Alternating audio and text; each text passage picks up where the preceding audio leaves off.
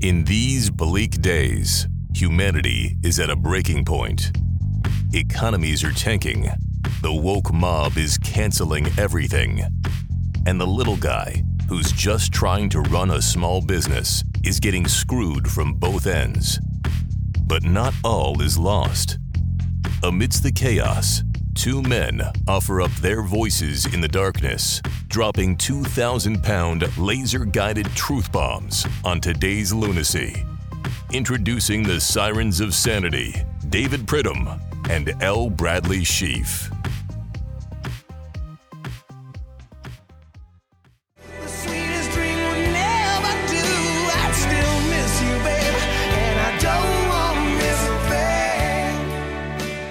Well, Brad, Aerosmith, uh, one of the great songs of the 1990s. But what people don't know is that it was recorded by the late great Dolly Parton in the 80s. I don't want to miss a thing. Just with that with that country twang. You know, she sang nine to five. She starred in that film with Gary with not Gary Coleman. I think his father Dabney Coleman.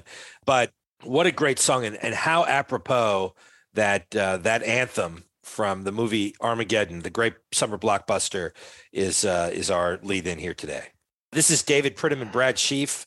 Uh, we are back here, and uh, as always, we mean we mean business.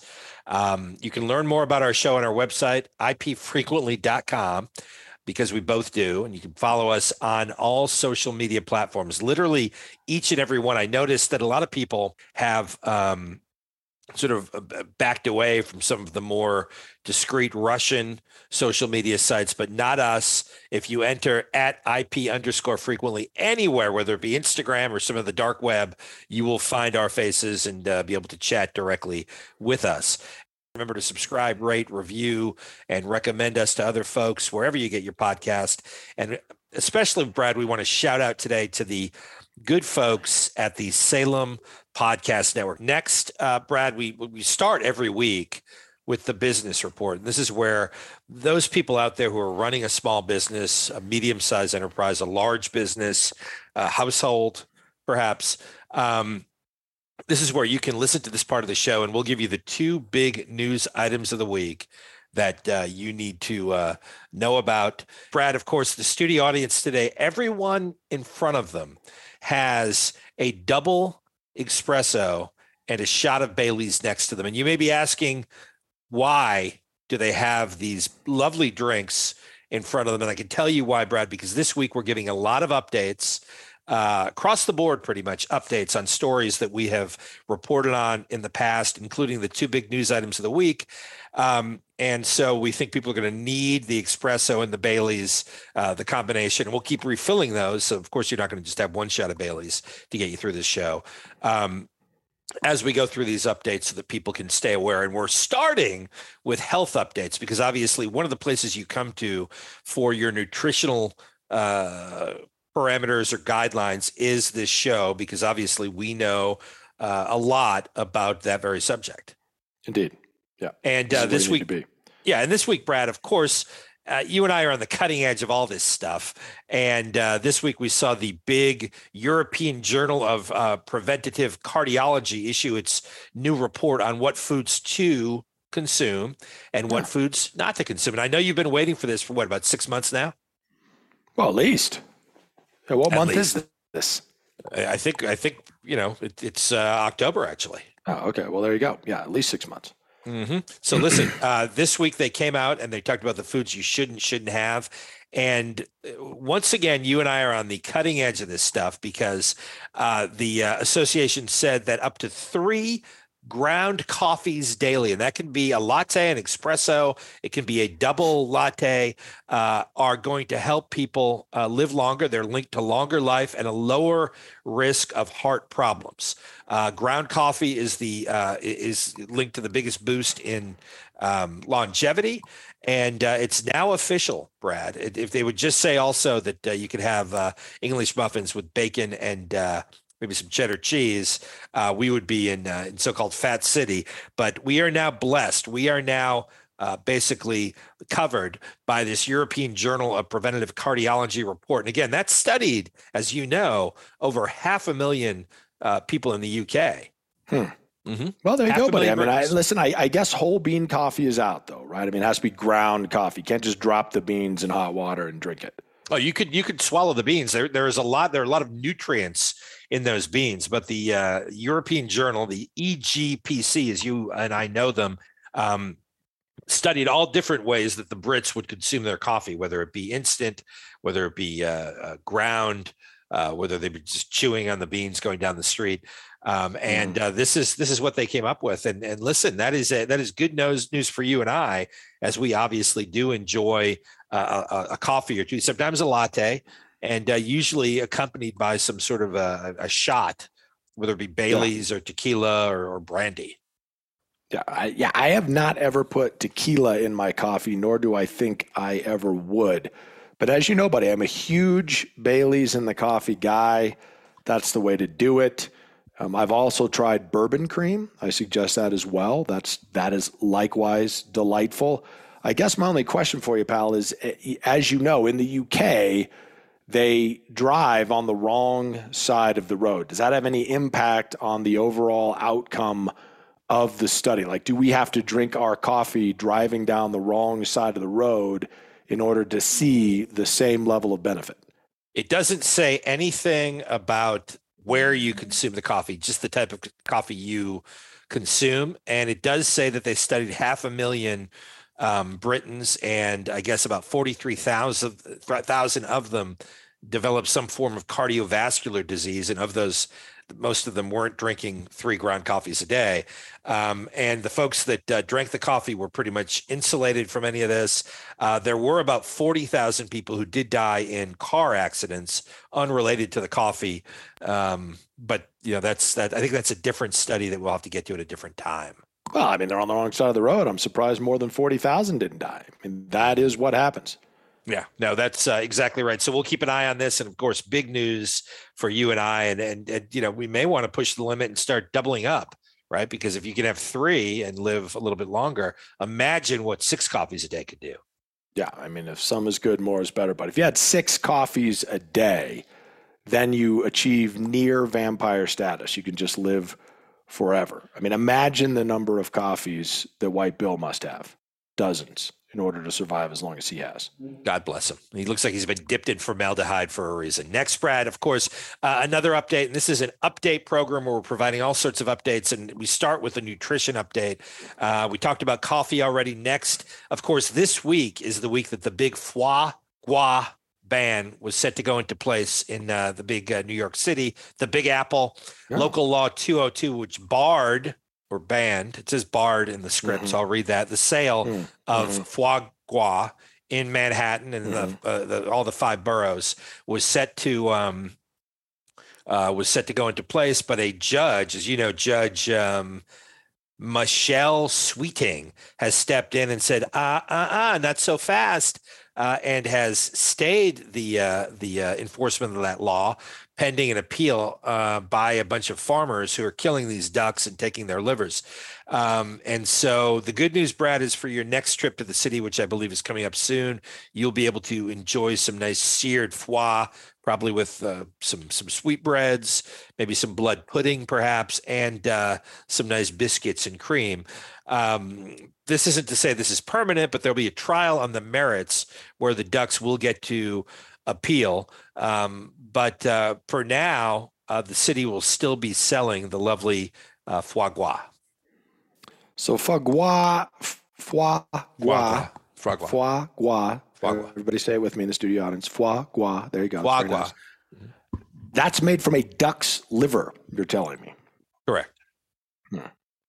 And how many ducks do you need to make, you know, one decent portion of foie?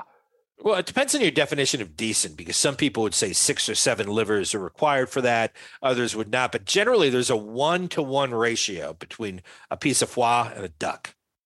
Ah, okay. So I mean, you, you got to off a duck to get yourself a nice, you know, dose of foie. How do you eat that stuff, buddy? What I mean, do you do you cut it with a knife? I mean, how does that work? Well, I mean, I, I from what I understand. Um, based on some research, you could either cut it with a knife. It could be seared, right, or it could be it could be um, cold.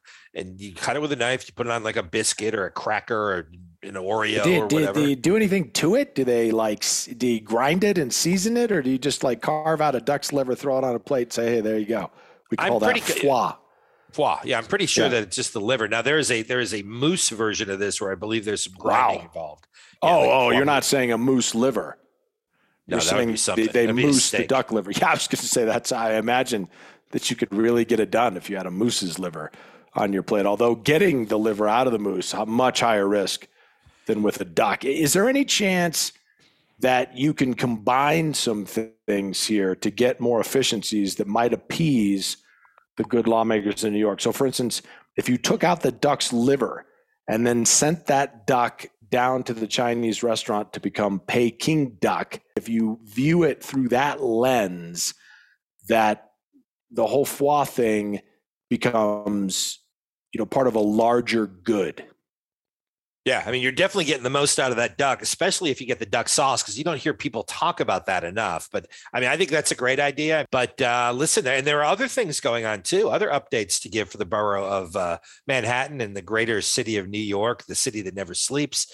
Um, the lobster ban that we talked about a while ago. Remember the lobster ban because of the uh, pain and uh, suffering that uh, you know uh, these uh, lobsters The were suffering. door, yeah. Yeah. Um, you know that that is now back on not only in the UK where it's been banned and barred, but also in uh, in the great city of New York where they're trying to ban the sale of lobsters. You know, I assume the lobsters will go for some sort of injunctive relief like the ducks, uh, but now you're seeing more and more of these laws uh, on the books, including a new attempt to force fast food restaurants to warn each and every patron of the uh, um, dangers of the contents of their food. So I suppose it would be almost like a Planned Parenthood like intervention for someone trying to buy a Big Mac, where you'd have to say, "Listen, listen, here are some issues you have," and you just read from a script, right? Like Biden at a press conference, and uh, and and so that's what the borough of Manhattan is becoming, my friend. It's becoming sort of this testing ground for uh, you know all of these extreme uh, people who uh, don't want to have foie gras and lobster and Big Macs uh, uh, available to us all. I see economies of scale here. For instance, since you're no longer killing the lobsters, you can ha- you can post them up outside of the fast food restaurants with little sandwich boards on. You know what I'm talking about? Oh yeah, oh, it just has the warnings about the fast food. So now, I mean, it, because you run the risk of having lobsters take over Manhattan. They'll just come right up out of the Hudson and storm Manhattan. But if you give them something to do, uh, then they're more likely to cooperate with the whole process. And so, I, again, I think if you manage the duck situation well, you get an economy of scale there. If you manage the lobster situation well, you get an economy of scale there. And that's what we're all about, buddy. That's basically the business minute right there. We're all about economies of scale. Yeah, lots of updates there, lots uh, for people to digest, not just the folks here in the audience. And if there's more to that, there's more to come here. But uh, next, Brad, we're going to give an update on the, and this falls under the Betty White category. Of course, Betty Oh, White is the okay. great Mhm. character actress, America's sweetheart, who Brad jinxed uh, on New Year's when he said that thank God she comes into 2022 with us. And of course, she was already um, had already passed. Um, but Brad, under the celebrity update category, we have an update on the Alec Baldwin situation. Of course, Alec Baldwin, the uh, great actor, I He's the believe, guy he that shot that gal on the Western set, right? uh, the Rust, the movie Rust, which you and I uh, can't wait for it to come out. Of course, uh, this is something that's been um, sort of uh, bandied about is whether or not Alec Baldwin will face charges. And of course, this week he had his seventh child with his third wife. They've had seven kids together. He's got kids from previous marriages, but he just left them and uh, has now started again. And he's now on kid number seven. But this week, some bad news. Um, Santa Fe, uh, New Mexico prosecutors are saying that they are going to be bringing charges against four individuals and that uh, the actor is quote unquote a possible defendant in the uh, in the murder, uh, and he did have to hand over his cell phone after months of trying to avoid that. Um, but uh, when the um, the DA is saying that uh, she is considering murder charges and that Alec Baldwin is certainly one of the um, uh, one of the uh, people uh, was under investigation. That really doesn't bode well for uh, America's actor Alec Baldwin, does it? No, no. I would think if you're Alec, that you are a bit concerned at this point. Although, you know, having seen his earlier responses to this situation, he's probably more concerned over the loss of his cell phone than he is over the loss of life uh, that occurred on his movie set. He's, Yeah, you know I- what, buddy? He's something of a douchebag. And and like more tragedy about this whole situation. Uh, recently, Alec Baldwin had to put his wife had to put up their Hamptons compound for sale uh, because he's not working these days since he murdered that woman. Mhm. Uh, and uh, $29 million is what he's seeking to get for it. But uh, yeah, they love that house. I mean, they would go there for the months of July and part of August. And now it's on the market. He's going to have to sell it just because of all this you know, pressure that's coming to bear on him, probably with civil suits and the murder charge. Yeah well, I mean, these things happen when you willy nilly shoot people because you're not paying attention. You just don't care. So, yeah, that, that is unfortunate. I, I, I hope they get every penny of that 29 million. I mean, it should get them through a couple of months. Yeah, well, of course, the uh, state of New York is going to come for its share. I mean, they're going to have to wet their beak. Yeah. Oh, yeah. That's the way it works. Yeah, well, that's listen. That's how that's how that's how it goes. Uh, next, Brad, we've Mhm. got another update. People may wonder why did you and I go on and on with the uh, great Aerosmith at the beginning of this uh, program? Why why did we play the uh, spin that record? Uh, Don't want to miss a thing. Well, it's because we finally, Brad, have an update. You and I have been following this story about DART and the NASA DART program for over Oh, a yeah. year. Mhm. I mean, I remember the two of us watching is that it looked like a big refrigerator was launched into space to go and divert the um, the big uh, asteroid, the big asteroid that's bigger. I think it's bigger than 17 Earths stacked on top of one another, or, or like Yeah, I Chicago you're right. Soldier Field or something like that. Um, Mhm. But uh, we were we were talking last year about this. We were really excited about it. You and I had studied the program at length. I believe we talked to a bunch of people, including Yanati Ganayan, I believe, was finding about that. But now, a a year later, a year later, we finally have the uh, results of the big uh, of the big uh, diversion of the massive asteroid that probably wasn't on a collision course for Earth, but that's how you want to practice is if you're going to nudge an asteroid. And I think this is something you gave in your analysis. If you're going to nudge it, you don't want to nudge the one that's actually on a collision course for Earth and fail. You want to just go out and nudge one that really doesn't matter to us. And then when you do nudge it, hopefully you don't nudge it into a collision course with Earth. I mean, that Well, see, that's the danger, right? I mean, if you you you you you really have to weigh your options here, right? If you screw that up, then that thing is coming right for Earth, right? We got problems. Yeah, because then you don't have an opportunity to launch another refrigerator into space to nudge it again, right? Because you've it's been a year, right, since this thing started, this DART program, which you and I were a little bit pessimistic about at first, but now, you know, here, lo and behold, we are now a year later, right? We're into the fall, Mhm, right? mhm. And it seems from all indication that NASA did smash a refrigerator type craft into the Dimorphos asteroid at 14,000 miles per hour, which is about the same speed that Myles Garrett was driving his Porsche when he flipped it after practice the other day in Cleveland. And uh, and and so the, the, the, this is being monitored by the good folks at Johns Hopkins, which gave us the COVID pandemic. And Mhm. um, I don't think I think it's a different group over there, but I'm not 100 percent sure. Uh, but the they, they the folks at the Hopkins group confirmed that there was a collision. They confirmed that the refrigerator thing smashed into the uh, Dimorphos asteroid um, because they saw the camera on because they were smart, right? Unlike some of the Venera early Venera um, uh, campaigns where they were ju- the Soviets remember that Brad they were just launching Yeah, they kept they left the lens cap on. Yeah. Yeah.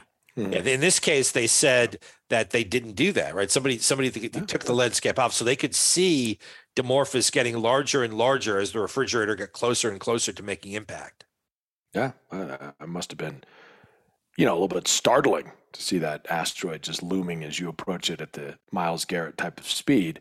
Mhm. And so you're telling me that the refrigerator hit the asteroid, and then that that did the trick. The asteroid, you know, kind of moved over a little bit, or at least said "Pardon me," or you know, words to that effect. What happened there? Well, I'm not saying that. Okay, I'm not Oh, okay. saying that. I'm saying at 7:14 p.m. the other night, Mhm. um, the refrigerator s- Eastern time. Yeah, correct. Yeah, Eastern okay, time. right. Mhm. The uh, refrigerator smashed into the Dimorphos asteroid and it got- larger. They have the, they have apparently the uh, video footage, and somebody, a commentator on live stream at the Johns Hopkins COVID Center said, and I quote, "Humanity won, asteroid zero because they're keeping score about this stuff, right?" And said it Mhm. was an incredible um, accomplishment for mankind. NASA tweeted, there's a tweet out um, that uh, NASA said it was an impact success. The refrigerator spacecraft DART collided with the 560 foot Dimorphos asteroid around 6.7 million miles away from Earth. So that's pretty um, amazing. They believe that Mhm. the impact carved out a crater and hurled streams of rocks and dirt into space. Um, uh, and the one question out there is whether it altered the asteroid's orbit. Uh, it, it, uh, it, at this point, NASA doesn't know. Um, they'll know the results in about two months. So, you know, hit me up again. The holiday time, we'll do this again. Um, Mhm. That's after Earthbound telescopes are able to collect data on Dimorphos and its twin Didymos.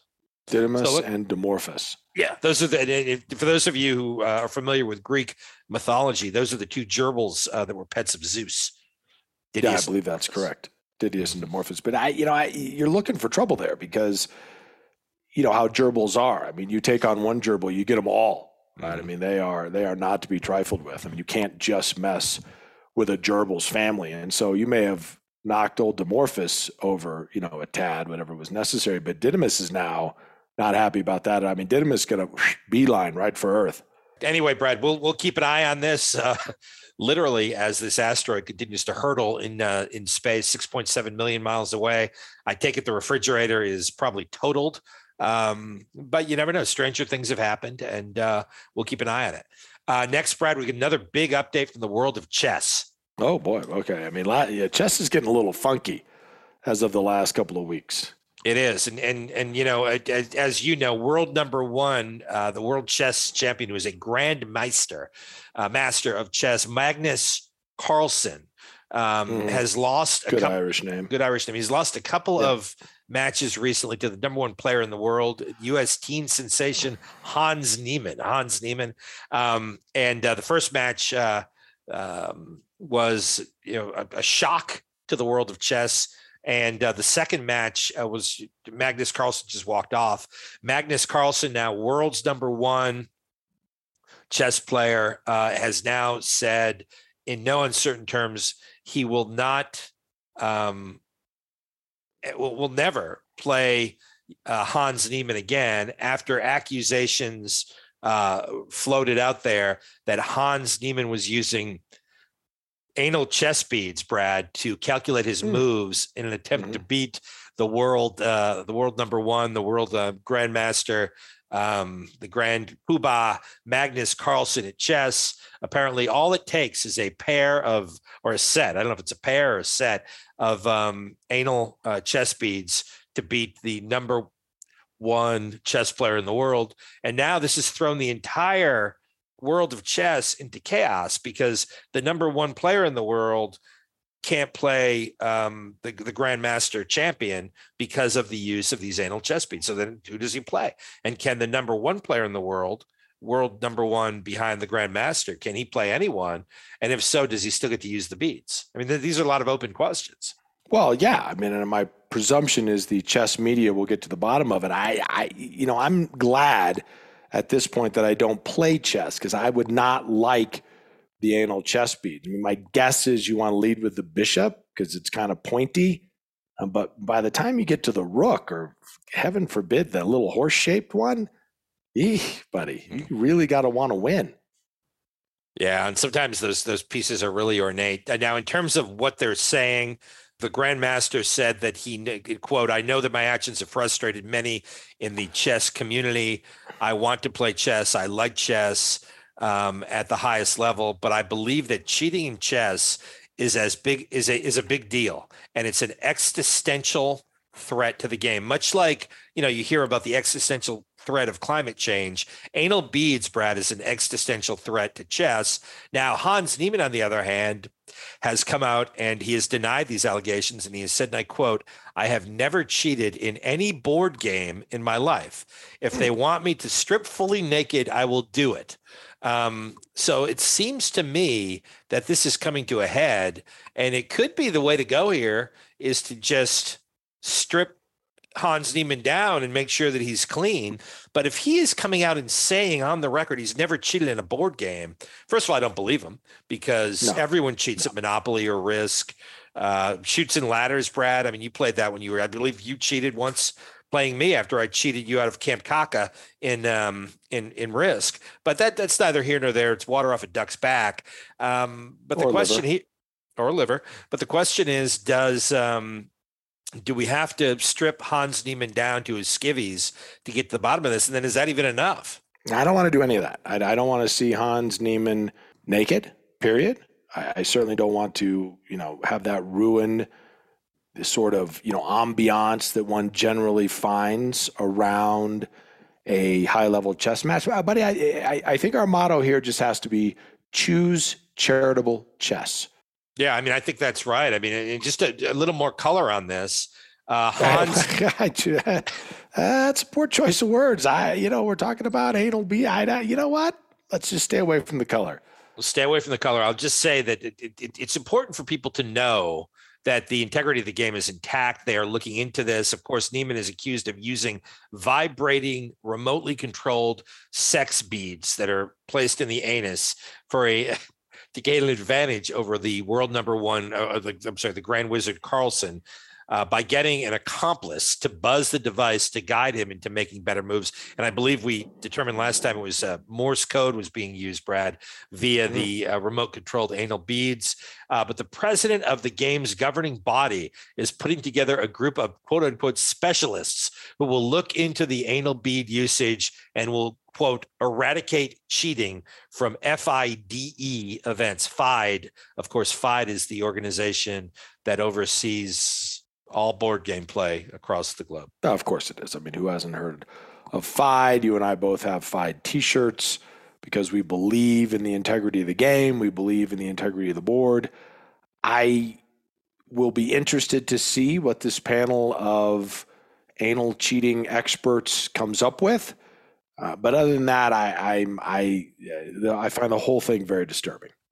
It is disturbing, but there's your update, Brad. And we'll continue to monitor this very, very closely. Finally, last week we talked about the 60 Minutes interview with uh, President Joe Biden. Of course, uh, in that interview, he made news all over the place, including saying that he would send U.S. troops into Taiwan to defend it, uh, uh, boots on the ground from any invasion uh, by the uh, communist Chinese. He also said that the uh, COVID pandemic is quote unquote over.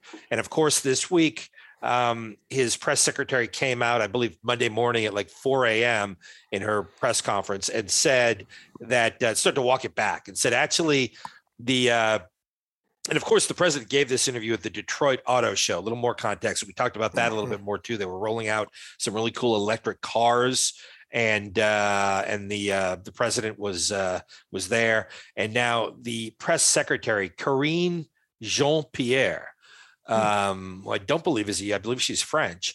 Um, said that uh, when the president said the COVID pandemic is over, he didn't really mean it, um, and he was quote distracted by all of the cars at the Detroit Auto Show.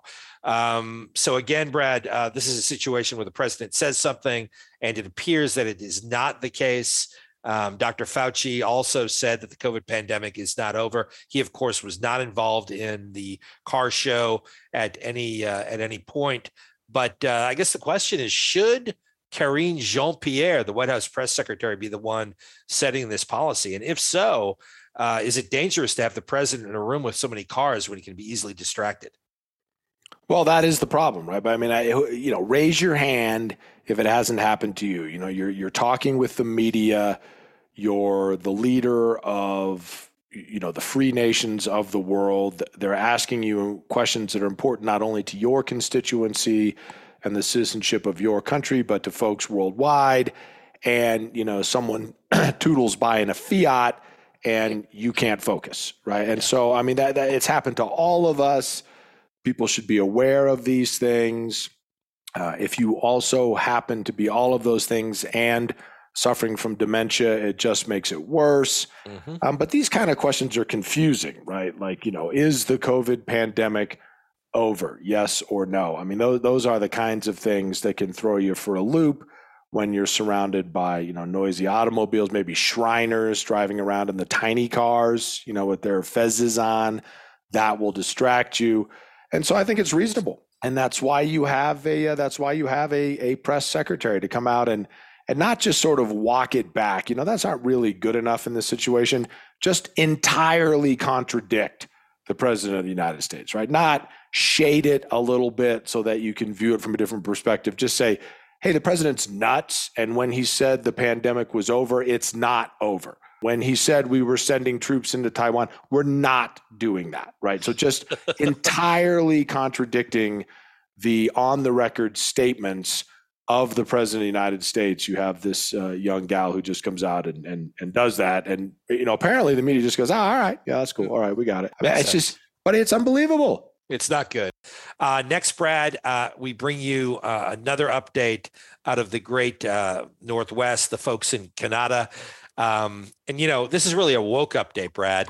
Um, the Halton District School Board has said that um, it uh, is banning and barring and uh, in any way stifling any comments about the latest woke teacher to grace the halls of the um, the, the high school there.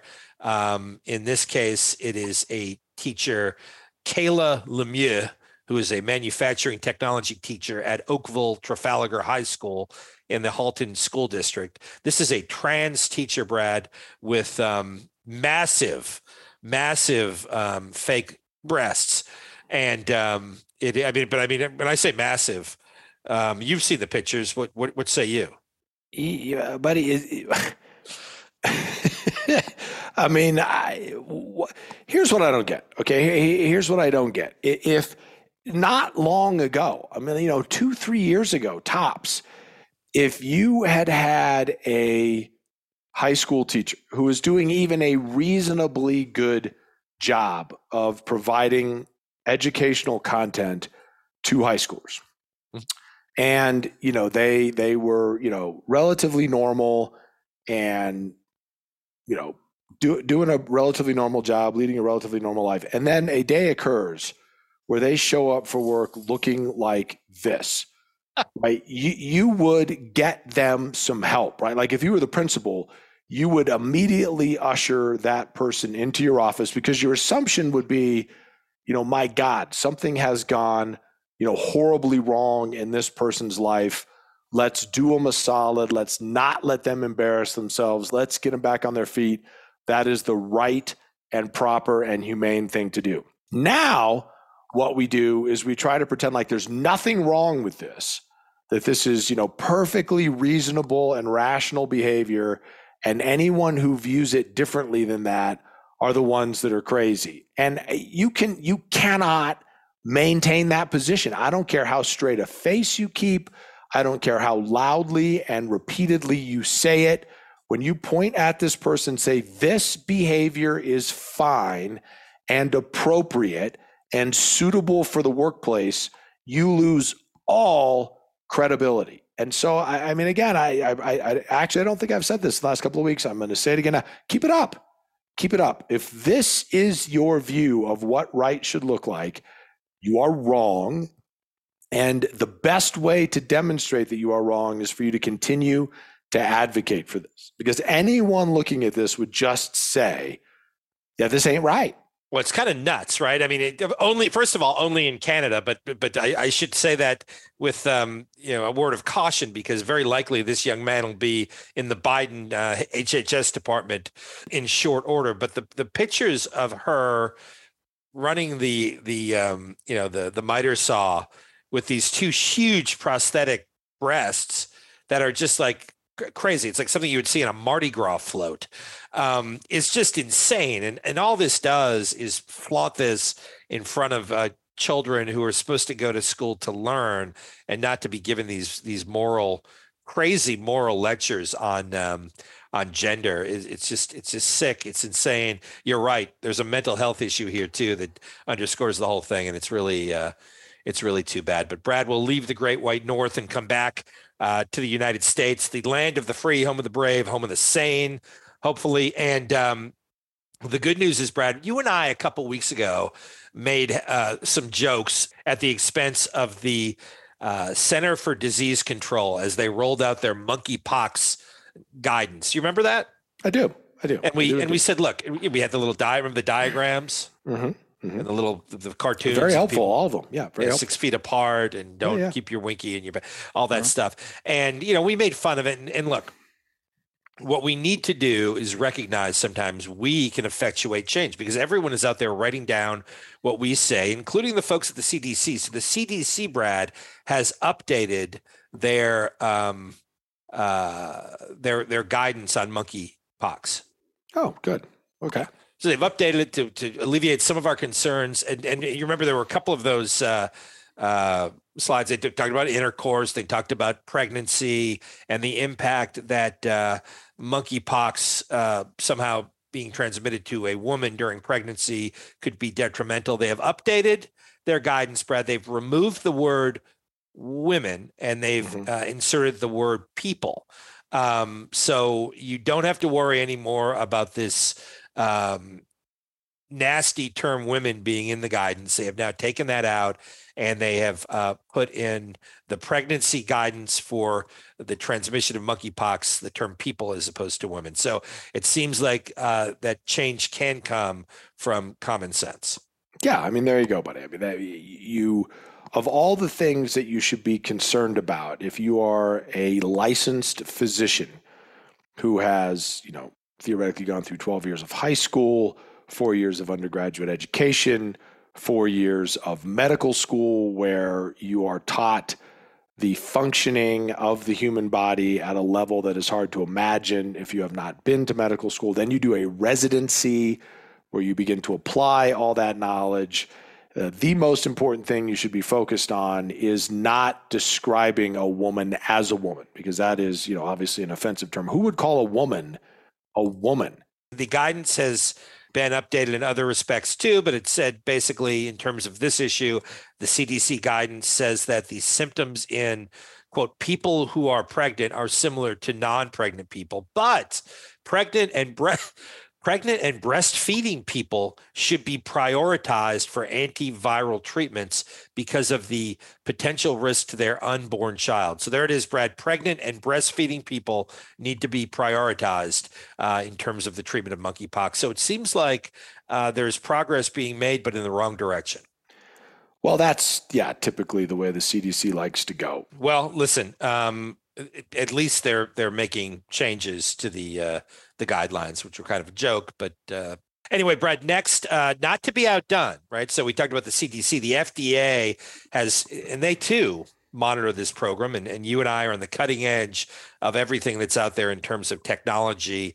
And obviously, you have a meaningful social media presence and you see all this stuff. Remember a few weeks ago, Brad, you and I reported, I, I believe in the Barred and Banned segment on the Sleepy or NyQuil chicken uh, uh, uh, challenge on uh, TikTok. Oh, yeah. hmm hmm I do. And uh, the the correlated Benadryl challenge, which um, you know basically involve a skillet, a raw piece of chicken, a bottle of Nyquil, uh, nighttime cold and flu medication, Mhm. and uh, moderate to high heat, um, where people are cooking this chicken and then consuming it on video, and then showing the uh, the results of this uh, TikTok challenge for sleepy slash Nyquil chicken.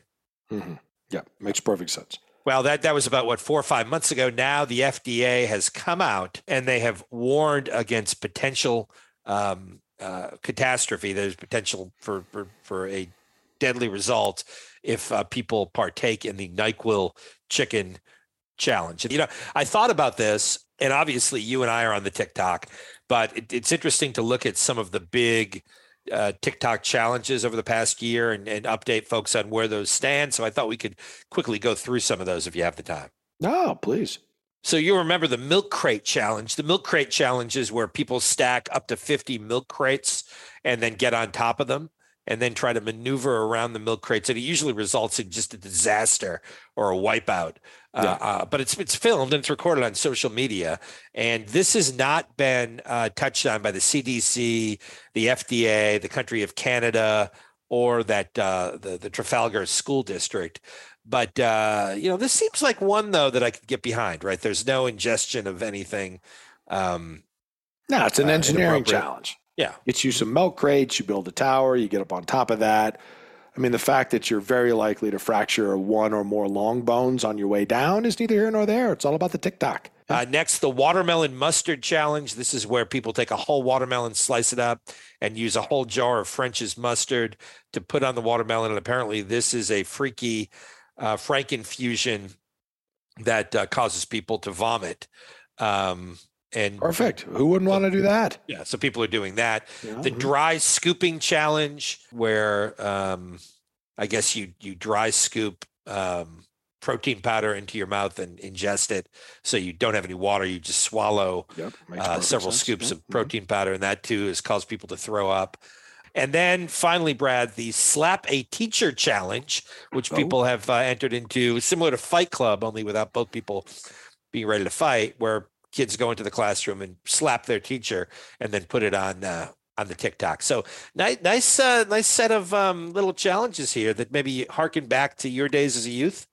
Yeah, but you and I both, uh, you know, we grew up in the same era. I am, you know, just sort of laughing to myself, thinking about what would have happened if we had been caught in the bathroom tearing it up, or heaven forbid if we had slapped a teacher. I mean, I, I, I know if I tried to slap her, uh, slap a teacher challenge at St. Pius the V, I would have got my ass handed to me by Sister oh. Rose Albert Malloy OP.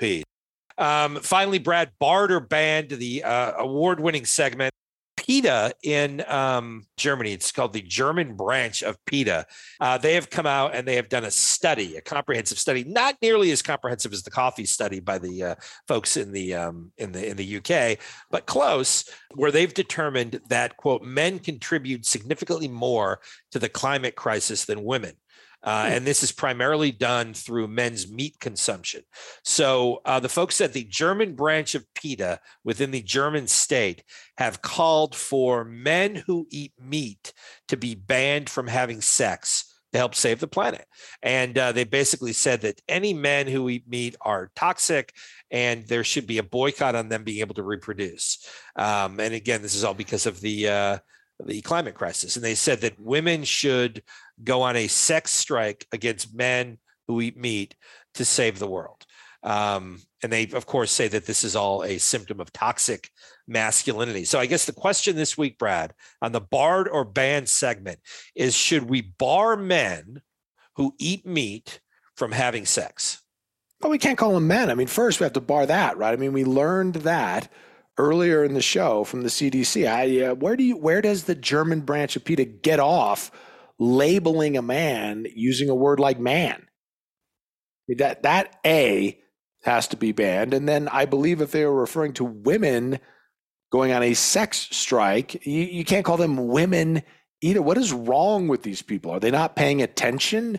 You you can't use words like that. You can't mm. use the word man to describe a man, and you cannot use the word woman to describe a woman. So I, I mean, their their whole approach is just bankrupt, right? So you have to bear that in mind to begin with, and then, buddy, I, I know that you recall because again, we went to school in the same era. When you were in the fifth grade, you were told by the time you were 25 years old, the world was just going to be a barren wasteland because you know of all the challenges to the climate there wasn't going to be any clean water there wasn't going to be you know any food we were all going to be living underground because we weren't going to be able to breathe the air and now both you and i are comfortably into our sixth decade and i'm looking out the window it is gorgeous out today right and so the problem i think overall is that there are too many people on the planet that are underassigned right? That, that just don't have enough to do. Like, why are we tolerating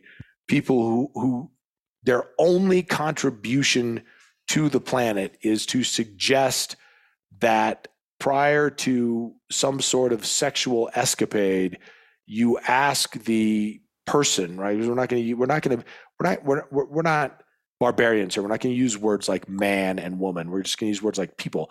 You ask the person across from you, hey, do you eat meat?